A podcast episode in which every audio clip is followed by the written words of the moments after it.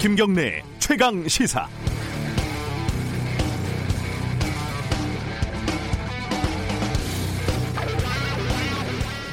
지난해 7월 미국이 동맹국들의 호르무즈 파병을 요청한 뒤에 청와대는 한 번도 명확한 입장을 밝히지 않아 왔습니다.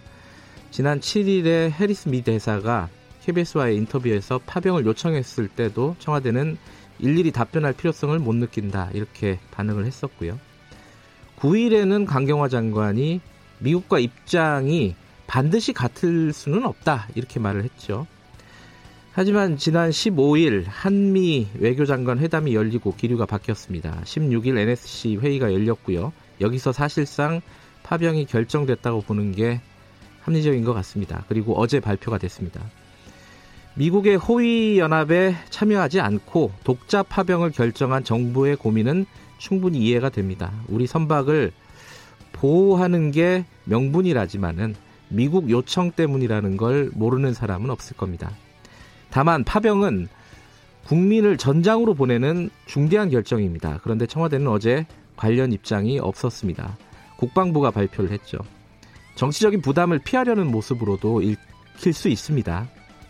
국민의 생명과 안전이 걸린 문제에 정치적인 책임, 책임을 회피하는 듯한 모습은 온당치가 않습니다. 또 여당은 국회 동의가 필요하지 않다고 즉각 아, 선언을 했습니다.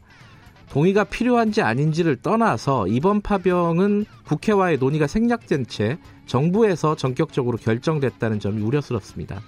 결정 과정에서 국민의 안전이 충분하고 세심하게 고려됐는지 국회가 점검하고 따져 물어야 합니다. 그게 국회가 할 일이고 여당도 행정부를 감시하고 견제하는 국회입니다. 1월 22일 수요일 김경래 최강 시사 시작합니다.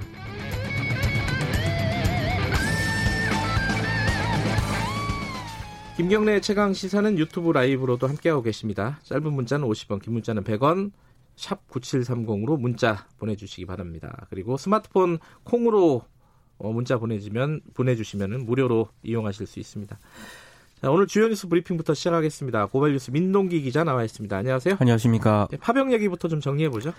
그 소말리아 아덴만 해역에 나가 있는 청해 네. 부대 작전 반경을 호르무즈 해역까지 네. 한시적으로 확대하는 그런 방식이고요. 네. 한국군의 지휘 아래 청해 부대가 임무를 수행을 합니다. 미국이 주도하는 호위 연합체는 동참하지 않고요. 네. 다만 필요에 따라 이 호위 연합체와 협력할 예정인데요. 정보 공유 등을 위해서 청해부대 소속 장교 두 명을 연락 장교로 바레인에 있는 호위 연합체 본부에 파견할 예정입니다. 네. 미국과의 관계 유지가 상당히 이번 결정에 영향을 끼친 것으로 보입니다. 네. 파병 결정으로 뭐 북한의 핵 미사일이라든가 방위비 분담금 문제에서 미국의 협조를 이끌어낼 수 있다. 이런 기대가 작용했다는 건데요. 정부는 이란의 파병 결정 내용을 사전에 설명을 했고 이란은 파병을 반대한다는 그런 반응을 보인 것으로 전해지고 있습니다. 네. 다만 국회의 파병 비준 동의 여부는 논란이 될 것으로 보입니다. 야당은 청해 부대가 새로운 임무를 부여받았기 때문에 국회 비준 절차가 필요하다 이렇게 주장을 하고 있습니다. 어, 여당은 비준 국회 동의가 필요 없다는 거고 그래서 이 부분은 좀 논의가 진행이 돼야 될 것 같습니다. 네.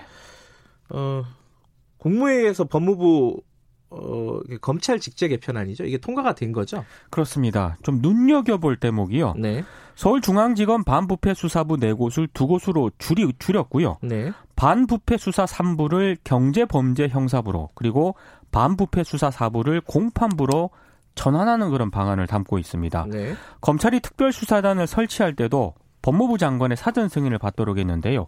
새로 생기는 경제범죄 이 형사부는 어, 중요 경제 범죄 사건들을 맡을 것으로 보입니다. 네. 현재 서울중앙지검 반부패 수사 4부가 맡고 있는 삼성물산 부당합병이라든가 삼성 바이오 수사도 이곳에 재배당될 가능성이 있는데요. 네. 실제 법조계 안팎에서는 1년 넘게 진행이 됐던 삼성 바이오 수사 등의 연속성을 위해서 현재 수사 인력을 그대로 유지해야 한다 이런 지적도 나오고 있습니다. 아, 이번 직제 개편안에는 직접 수사부서 13개를 축소 조정을 해서 형사 공판부로 전환하는 그런 방안이 핵심이고요. 아, 직제 개편안은 이달 28일 공포되고 시행될 예정입니다. 그리고 이 직제 개편이 완료됨에 따라서 네. 내일 검찰 중간 간부 인사 발표를 앞두고 있습니다.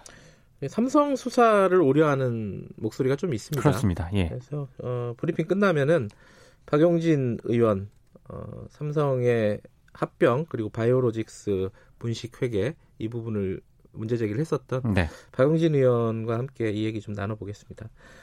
추미애 장관이 관련된 얘기이기도 한데 어 뭐 농담을 해서 화제가 됐다고요. 어떤 얘기죠 이게? 이 법무부가 운영하는 유튜브 채널이 있거든요. 네. 어제 5분 24초 분량의 영상이 올라왔는데 지난 16일 정부 과천청사에서 검사들과 오찬하며 주고받은 대화 내용이 담겼습니다. 네.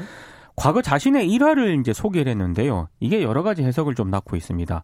초등학교 6학년 때 담임으로 배정된 그 선생님 있지 않습니까? 네. 그러니까 추미애 장관이 보기에 좀 못마땅했었나 보다 이렇게 얘기를 하면서 첫 수업 시간에 그 선생님이 갑자기 내가 싫은 사람은 나가도 좋아요 이 얘기를 했고 본인이 그래서 책가방을 싸서 앞문으로 나갔다 이렇게 에피소드를 소개를 한 겁니다. 그러면서 지금 검찰 인사를 앞두고 있기 때문에 혹시 그것 때문에 강요에 의해서 오신 분들이 있으면 나가셔도 좋다 이렇게 얘기를 했고요. 전혀 불이익을 드리지 않을 것이다 이렇게 웃으면서 얘기를 했다고 하는데요. 어, 검사들은 못 웃었을 것 같은데요. 어색하게 웃는 장면이 영상에 아, 담겼습니다. 아, 예. 이날 오찬에 참석한 검사들은 지난해 대한변호사협회가 선정한 2019년 우수 검사들이라고 합니다. 네. 어, 이게 뭐 말 속에 좀 뼈가 있습니다. 그죠? 상당히 세게 있는 것 같습니다. 예. 어, 그 검찰 내부에 지금 이제 청와대 쪽 인사들 에 대한 기소 때문에 또 말들이 많습니다. 좀 정리 좀 해보죠. 그 현 정권 관련 수사 대상자들의 처리 문제를 놓고요. 예. 새로 부임한 검찰 지휘부와 기존 수사팀 사이에 갈등이 계속되고 있습니다.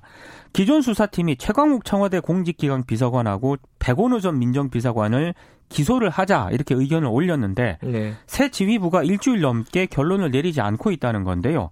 조국 전 장관 아들의 가짜 인턴 증명서를 만드는 과정에서 최강욱 비서관이 정경심 교수 부탁을 받고 허위로 증명서를 발급을 해줬다. 네. 이게 지금 어, 기존 수사팀의 판단이거든요. 네. 여러 차례 소환을 통보했는데 최강욱 비서관이 응하지 않았습니다. 수사팀이 일주일 전쯤에 업무방해 등의 혐의로 최강욱 비서관을 기소하겠다 이런 의견을 지휘부에 올렸는데 이성윤 서울중앙지검장은 이 수사팀의 기소 의견에 답을 하지 않고 있다는 거고요. 네. 서울 동부지검 수사팀 역시 최근 감찰 무마 의혹에 연루된 것으로 알려진 백원우 전 민정비서관을 기소해야 한다. 네. 이런 의견을 올렸다고 하는데 고기영 신임 서울 동부지검장은 수사 기록을 검토할 시간이 필요하다면서 역시 최종 판단을 하지 않고 있는 것으로 알려지고 있습니다. 고민이 많겠네요. 예. 최강욱 비서관 같은 경우에는 이게 맞다 하더라도 기소할 사안이냐 그걸 두고도 예, 논란이 여기에 있죠. 대한 아, 뭐 고민이 있을 것 같고 네. 어, 이 백원우 민정비서관 같은 경우에는 이게 법리적으로 기소가 가능하냐 네. 이 부분에 대한 고민이 있을 것 같습니다. 조금 결이 다른 부분인데 그렇습니다. 아 이게 뭐 밖에서 이게 옳다 저게 옳다 얘기하기는 좀 쉽지는 않지만은 검찰 내부에서도 고민이 좀 필요할 것 같습니다. 근데 이게 검찰 내부 이런 논란이 있는 거는 당연한 거 아닌가요? 당연한 그래서? 겁니다. 예. 네. 자, 그, 그 다음 소식은요? 더불어민주당이 황운하 경찰 인재개발원장하고요. 송병기 전 울산시 경제부시장에 대해서 21대 총선 후보자 적격 판단을 보류했습니다. 음흠. 이들의 적격성을 계속 심사하기로 했는데요. 아무래도 청와대 하명 수사라든가 선거 개입 논란 당사자로 검찰 조사를 받고 있기 때문에 네. 이런 점을 감안을 한 것으로 보입니다. 아, 더불어민주당은 계속 심사 대상에 오른 후보자들에게 추가 소명 및 자료 제출을 요구를 했고 이를 바탕으로 28일 회의를 열어서 최종 심사를 하겠다고 밝혔는데요. 네. 만약에 후보자 검증이 회의에서도 결론을 내지 못할 경우에는 공천관리위원회 산하에 새로 만든 검증 소위원회가 있거든요. 네. 이쪽으로 이관을 해서 심사를 계속 이어가겠다는 그런 그러니까 방침입니다. 검찰 수사 대상자이기 때문에 그 부담이 되는 거죠. 더불어민주당 입장에서는. 그렇습니다. 근데 아직 결정은 내린 건 아니라는 거고요. 결정은 예. 안 내렸고요. 예. 그리고 검증인은 김의겸 전 청와대 대변인에게도 투기 의혹을 소명할 수 있는 추가 자료 제출을 요청해둔 그런 상태고요. 네. 윤건영 전 대통령 국정기획상황실장 같은 경우에는 아직 예비 후보 등록을 하지 않았기 때문에 네. 검증 대상에서 제외가 됐습니다. 음, 음. 아직 그 김의겸 대변, 대변인 전 대변인도 어, 요보 상태인 것이고요. 그렇습니다. 알겠습니다. 자, 어제 김경수 도지사 관련된 재판에서 좀 특이한 일이 벌어지고 있습니다. 2심 재판부가 예. 아, 이른바 그 두루킹 김동원 씨의 댓글 조작 네크로 프로그램인 킹크랩 시연을 김경수 지사가 봤다고 잠정 판단을 했습니다. 네. 다만 재판부는 바로 김경수 지사와 이 김동원 씨가 댓글 조작을 공모했다고 확정할 수 있는 것은 아니라면서 네. 공모 강도에 관해 추가 심리하겠다고 밝혔는데요. 근데 지난해 11월 14일 재판이 종결이 됐거든요. 네. 지난해 12월 24일로 선고 기일을 잡았다가 어제로 연기를 했는데 다시 이제 선고를 취소하고 공판 재개를 결정을 했습니다. 네. 재판부가 특정 쟁점에 대한 잠정 판단 내용을 고지한 것 자체가 이례적이다 이런 지적이 나오고 있고요. 네. 일각에서는 아니 선고도 하기 전에 핵심 정점에 대한 판단을 드러낸 것 자체가 적절하지 않다 이런 비판도 나오고 있습니다.